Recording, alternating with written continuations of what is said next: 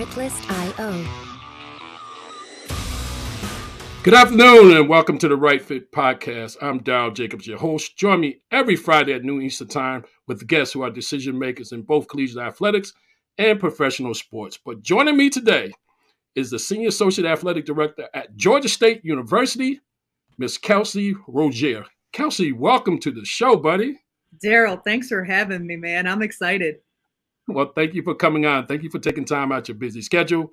As you know, being fellow broadcasters for ESPN, I know your time is consumed, but you do a lot more than I do. We're going to talk about what you do at Georgia State University. But before we get into the Q&A, talk a little bit about your journey into collegiate athletics and why. Yeah, so you know, I do a lot of speaking to a lot of uh, undergrad and grad programs, and you know, I have to remind them there's really no blueprint to this, right?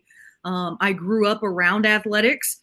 Um, and obviously, a former basketball player, Pat Summitt, was who I idolized. I wanted to be Pat Summitt. I wanted to be a coach. Went to camps over the summer, um, and then got a chance to play at Georgia State. Um, and so I played for Lea Henry, who actually played for Pat Summitt, who was an Olympian. Um, so although I couldn't get to Pat Summitt, I got to the next best thing, who somebody played for her, and uh, what a fantastic experience. And she really just opened my eyes up to all the different levels and different departments and pieces that actually make the game work, right? And so for me, I knew I wanted to be in athletics. I thought I wanted to be a coach because of Pat Summitt. Um, and then I quickly realized coaching is is a year-round job. Um, and 18 to 22 year olds will dictate a lot of times whether or not you have a job, uh, is what my former coach told me. And I kind of took that to heart. And so I like consistency. I knew I wanted a family. Um, and so I tried to figure out what my way into athletics was really going to be. And my former coach, Lea Henry, offered me my first job back into collegiate athletics. Um, and the rest is kind of history of trying to navigate where I sit today. Well, you hold so many roles at Georgia State University. So that segues into my next question. Talk about your roles at GSU Athletics. Yeah. So, you know, the title's long, but I don't get caught up on titles, right? Um, I have oversight of five sports uh, women's basketball, men's soccer, women's soccer, court volleyball, and beach volleyball. And then I also have several departments uh, compliance, academics, uh, sports medicine, strength and condi- conditioning, and life skills. Um, and then I'm the Title IX liaison and the, the chief diversity officer. So, you know what I love about athletics is no day is ever the same. Depending upon who's in season, who's out of season, the needs and the wants look completely different, right? Um, and so, you know, I get to touch so many different pieces that help make Georgia State's athletic department work. And I'm just blessed and honored to just be a small part of the success that we have. You know, one of the things people like to talk about in terms of, as the show is called, The Right Fit, a lot of times we talk about culture and culture is so important from the standpoint who fits into the culture and what kind of culture has been created. Talk about the culture at culture, excuse me, culture at GSU. Yeah, so you know, first and foremost, I think family is the the best fit um, word for our culture. Um, our athletic director Charlie Cobb is phenomenal um, and really embraces and promotes us bringing our families around, spouses, kids, aunts, uncles, neighbors um, to practices, to games, to his suite, um, you name it, um, fall, spring meetings, uh, conference meetings. Um, and so I think that's super important to have a leader who understands and embraces family. Uh, we, as administrators and coaches, usually spend more time with each other than we do our own family. So it's really nice to kind of have that culture where we can embrace that. Um, you know, I think couple of the words that come to my mind when I think about Georgia State's culture is growth. Um, you know, we were kind of that little brother in in Georgia and became the largest university in the state of Georgia when we consolidated. And the foot adding the football team in 2010, the facilities projects that are going on, the convocation center is going on. Um, so growth in a lot of different ways, growth in the holistic university, but also the athletic department and what we're doing, and then just the people, right? Our athletic director gives a lot of autonomy and he hires you to do a job and expects that you're going to do that job. You're the right fit to do that job.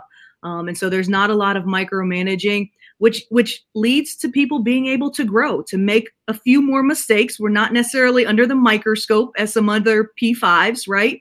Um, and so really just being able to grow as people in a university um, is is spectacular. And I think the last thing is supportive. Um, you know, we don't have 25,000 fans, um, you know, that show up at a stadium or a facility. Um, and so it's important that we create a culture of supporting one another um, and, and getting our community involved and supporting our community as well. So we try to do a really good job of supporting our local community, but then internally just supporting each other. A lot of times uh, the word P5 and G5. And a lot of people ask me, what is that? What is the P5 and G5? Talk a little bit about, explain the difference there, because we have a lot of coaches that watch the show as well as viewers and listeners around the country. But when you talk about collegiate athletics, when they hear P5, somebody said, what is a P5 and what is it meant by G5? Talk about that. Explain yeah. the difference. Great, great question. And, you know, I, I, love to give it to you straight and raw, right? So P5, Power 5, G5, Group of 5 and I'll be honest with you, Darryl, and anybody else that's watching, resource is the biggest difference, right? Um, the funding model um, and what those resources are provided is really the biggest difference. Uh, when you talk about talent, I, I can't say that P5s and G5s don't have kids on various teams, whether it's tennis, golf. It doesn't always have to be football and men's basketball, right? There's talented kids in the group of five that could be playing Power Five because, but they want to stay closer to home. Or you know the fit was just right for the culture of this different school in a group of five. So you know i think really it's just the resources that uh, are provided to the power fives versus the, versus the group of fives. And i just want to let the viewers and listeners know you know there's maybe about eight division one institution that actually operates in the black you know a lot of these institutions do not make money and people think it's a money maker, but a lot of them do not make money. It's only about eight, I believe, that's operating in the black across the country, and I think Texas is probably leading that that charge in terms of being in the black as well. Talk a little bit about your personal interview experience in collegiate athletics. So I think this one is a really interesting one for me because, again, um, my interview experience has been my daily work. I have now completing 13 years at Georgia State. It's the only institution that I've actually been at. Um, and but I've sat in multiple seats. Um, and so I've technically gone through one real interview when when my position was ripped as a basketball administrator. Um, and the previous athletic director was trying to hire back for an executive assistant for her. I went through that interview process once. Um, but you know, again, I tell young people all the time, and I'm a true testament of it people are watching you every day, watching what you do every single day. Um, and so I have been elevated and promoted and kept on staff. I've been retained by coaches, retained by ADs um, because of my daily grind, my daily work ethic, um, and who I am and my core values. Let's talk about some of the things you learned along the way, because that's important. You know, eh, the, the, the failures. A lot of people don't like to talk about their failures and some of the things. Everybody want to talk about the triumph, but a lot of times there's been a lot of challenges and, and a lot of things that happen behind the scenes. Even when I talk to people about where I'm at now, I say you have no have no idea how many times I've failed and how many sleepless nights I've, I've had in this regard. But the most important thing I like to share what I've learned from those experiences. Talk about some of the things you learned along the way. Sure. Um, you know, so I think one of the biggest things that um, I heard the AD Pitt talk about on a on a podcast or on a panel was she was the person who kept her head down all the time, did her job to the best of her ability. Um, and, and Gene Smith asked her one day, "What's next for you?" She's like, "Well, laundry list of things." He's like, "No, no, no, no. Tell me what's next for you in your career." I was that person. I, feel like I've been elevated because I kept my head down, I kept my nose clean, I, I have a high work ethic. But at the end of the day, one thing I have learned is that you're only going to go so far with how good you are. You've got to let people know what your goals and aspirations are. And so, if there's one thing earlier in my career I wish I would have done, is broaden my network and really let people know that this is my aspiration, this is my goal. And it might sound silly right at first, you know, being an administrative assistant for a women's basketball team to say, I want to be an athletic director one day. Um, but those that laugh, usually you laugh, laugh uh, back, right? And so I think that's the first thing for me is letting people know what your goals and aspirations are. Being able to let people help you. Um, the other thing I think I've learned um, is how to communicate better. My job is being a good communicator and learning personalities, whether it's coaches or department heads. Some people just like that A to A conversation. It's very business-like. And then other coaches, and again, in season and off season is different. Um, you know, you can go in there and talk about family and talk about life and ask questions. You know, if I'm not versed in a sport, I can ask questions. Well, what was the set you were running, or why did you substitute this person?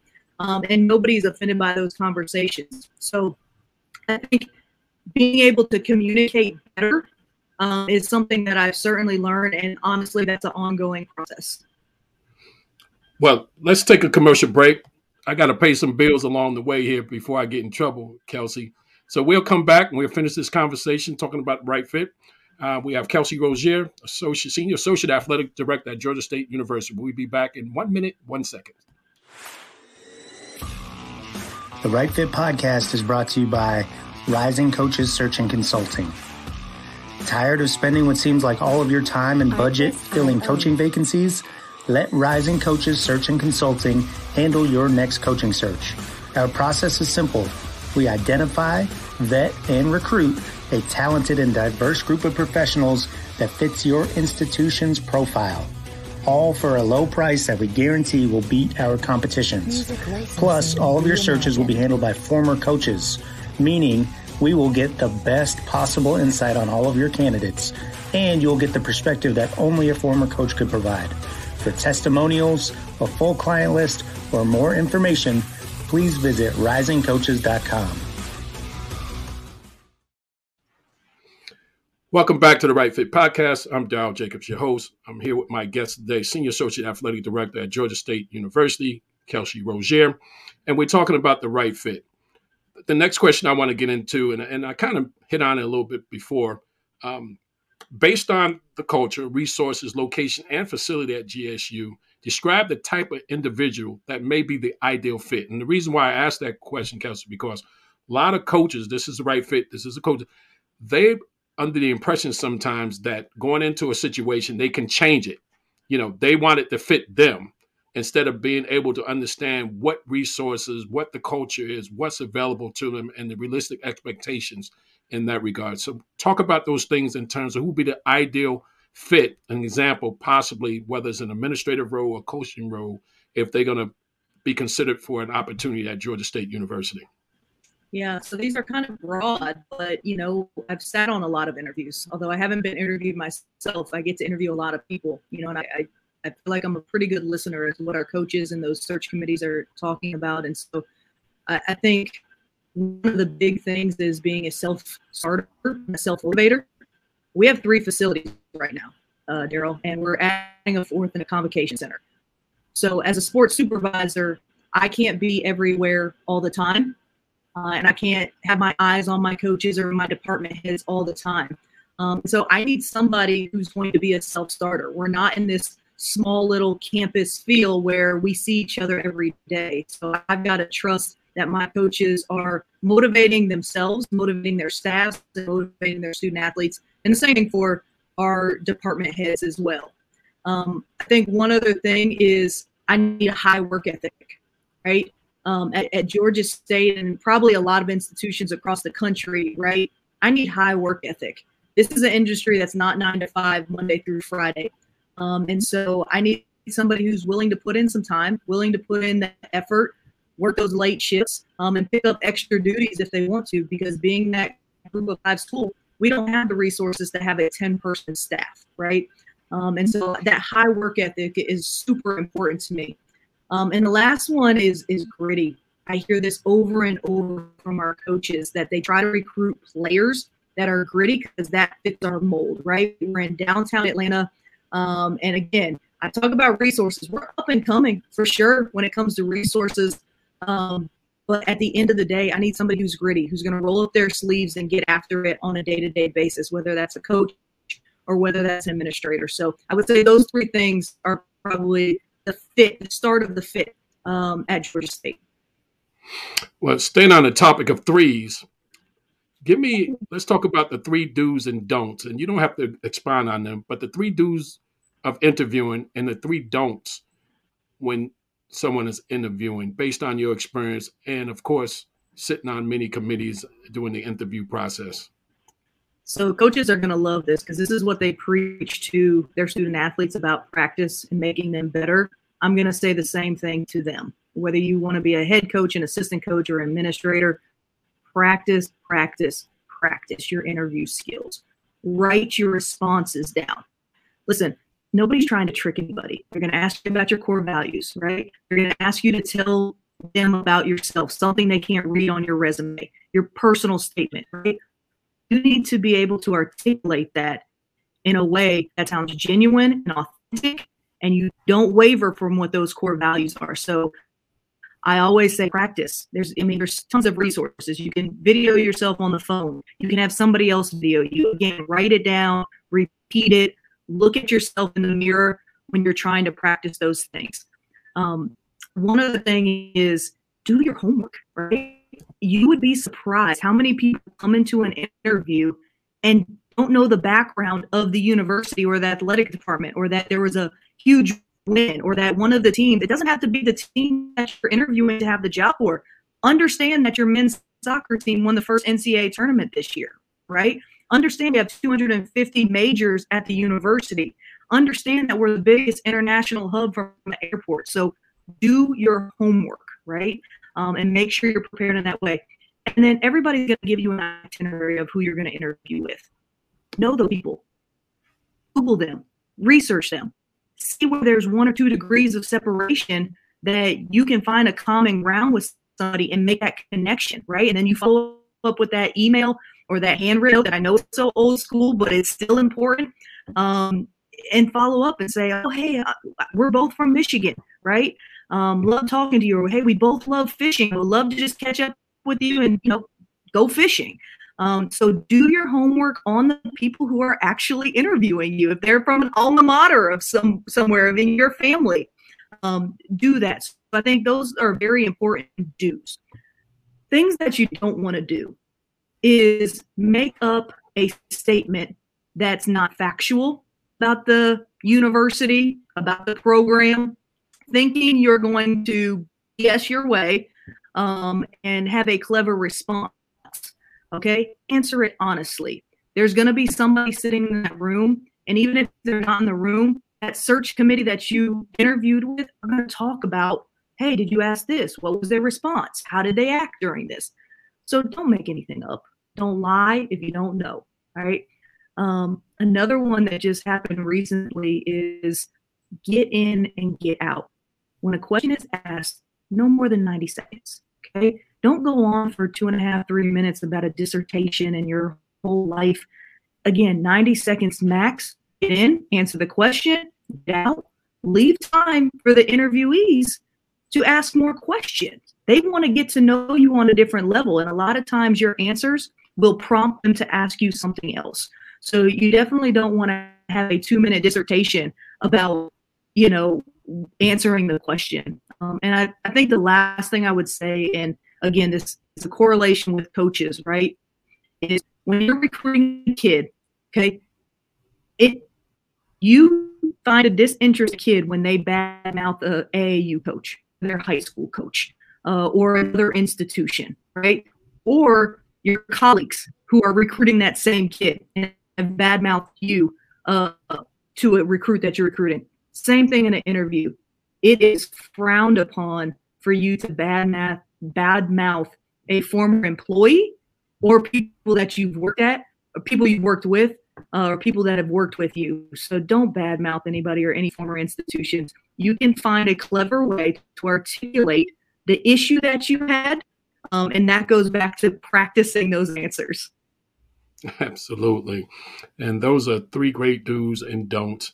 And one of the things you mentioned that they, when the question comes about, is usually the softball question we say, tell us a little bit about yourself. And you would believe how many people really stumble on that simple question because there's something that they don't practice. And as you mentioned, practice, practice, practice. Talk about some of the industry trends or something that people need to stay abreast of that you see maybe coming down the pipe for maybe opportunities in collegiate athletics because we're moving in a different space um, in collegiate athletics. Of course, you know, not just with the transfer portals, with the NIL. Um, there's a lot of changes. The NCAA is now coming together to review some of the bylaws, some of the changes that's coming down the pipe. Talk about some of the trends or opportunities you may see in collegiate athletics. Yeah, well, I mean, I think you hit the nail on the head with the first one, that NIL. Um, it is here.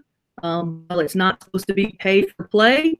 Uh, it certainly looks a lot like that, um, and and that's here to stay. So, what the next five to ten years looks like, where you know, quite frankly, if you're an administrator into the budget, the business side of things, um, or just recruiting certain caliber kids, um, you're going to have to figure out because I think we're going into a in an industry where I say, hey, I've got hundred thousand dollars for this kid to recruit.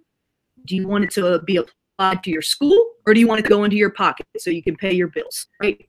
Come play for me. Right? And so I think coaches need to kind of be two, three, four steps ahead of what this pay for play might look like, uh, and the difference between that and what NIL is, um, and the type of kid that they're going to try to recruit um, and promote in their program. Um, I think data and technology is huge. Um, and so anybody who can get their fingers on creating digital media software promotions um, you know, I think we're going to a digital space, right? Um, and so, how does that look with fan engagement, right? It's getting harder and harder to get people into your facilities, right? And so, the da- data analytics as well, not just the creative marketing side, but the data analytics, right? Of, you know, we're we're getting a lot more clever and being a lot more in tune to the student athlete well being you hear that over and over again, right? But what does that really mean, right? You can click these machines on their back and it can tell you how many reps they've done in a practice. And do I need to pull back in a game or pull back in practice, right? The mental health side of things, right? Um, making sure that we have the resources that we need for that. Um, and again, fan engagement, data analysis, right? How do I make an in game fan experience using data, using graphics. Um, I think those those things are going to be key. So if you can get your hands in the digital media space right now, or if you have that creative marketing juice, um, you know, creating the flyers for your, your recruits. Uh, it's not flyers anymore, right? I mean, I used to sit no. there with full flyers and put them in envelopes and lick them and tape them. We're not in that space anymore, um, you know. And so we have influencers. What does that look like? Um, and it's instant gratification these kids are wanting these days. So um, I think the, those are a couple spaces. The other thing that's huge right now is esports. Um, that is a monster right now, and it's growing at a rapid pace. I don't know what that's going to mean for the NCAA collegiate space, um, but I know it's growing at a rapid pace. Um, and so, if you're on the university campus, get engaged with that and just trying to sit in on seminars or educate yourself of what that means, what that looks like, it's a growing space. Yeah, you are correct. I'm I'm actually in that space, and I would recommend don't let the NCA get involved in regulating that. Otherwise, it is going to turn into something that they wish they had. That's just my call. You know, as I when I talk to them, like don't let them get involved. Continue create your own leagues, your own organizations, um, and don't let the NCA get involved with it if you can keep them out of it. That's just my call on it. Um, you know, as well. as you mentioned, analytics, data, data analytics is huge. The fan engagement piece, everything is huge, and these are going to be opportunities in collegiate athletics, as you mentioned. If I had the technological skill to create some software, I wouldn't be talking to you now. I'd be creating everything under the sun uh, because of my background in collegiate athletics and understanding the space and understanding what exactly what is needed right now. But there's a great opportunity for that as as well. Kelcey, the last question. I do this with all my guests. It's called word association. I say a word, you say the first thing that comes to mind. All right. All right, I'm ready. It's, it's good. It's, it's, it's going to be fairly easy, you know, for you. Women's basketball. Accelerated. Family. My life. Atlanta. My home. And Georgia State Athletics. Best place in the entire world, man. uh, well, Kelcey Roegiers, thank you for taking the time with us today. And I want to thank the viewers as well as the listeners for tuning in today. Join me next Friday with another exciting guest from both the collegiate world and the professional world. Until then, I am Darryl Jacobs, your host. Please stay healthy, stay safe, and see you next Friday. T minus 20 seconds.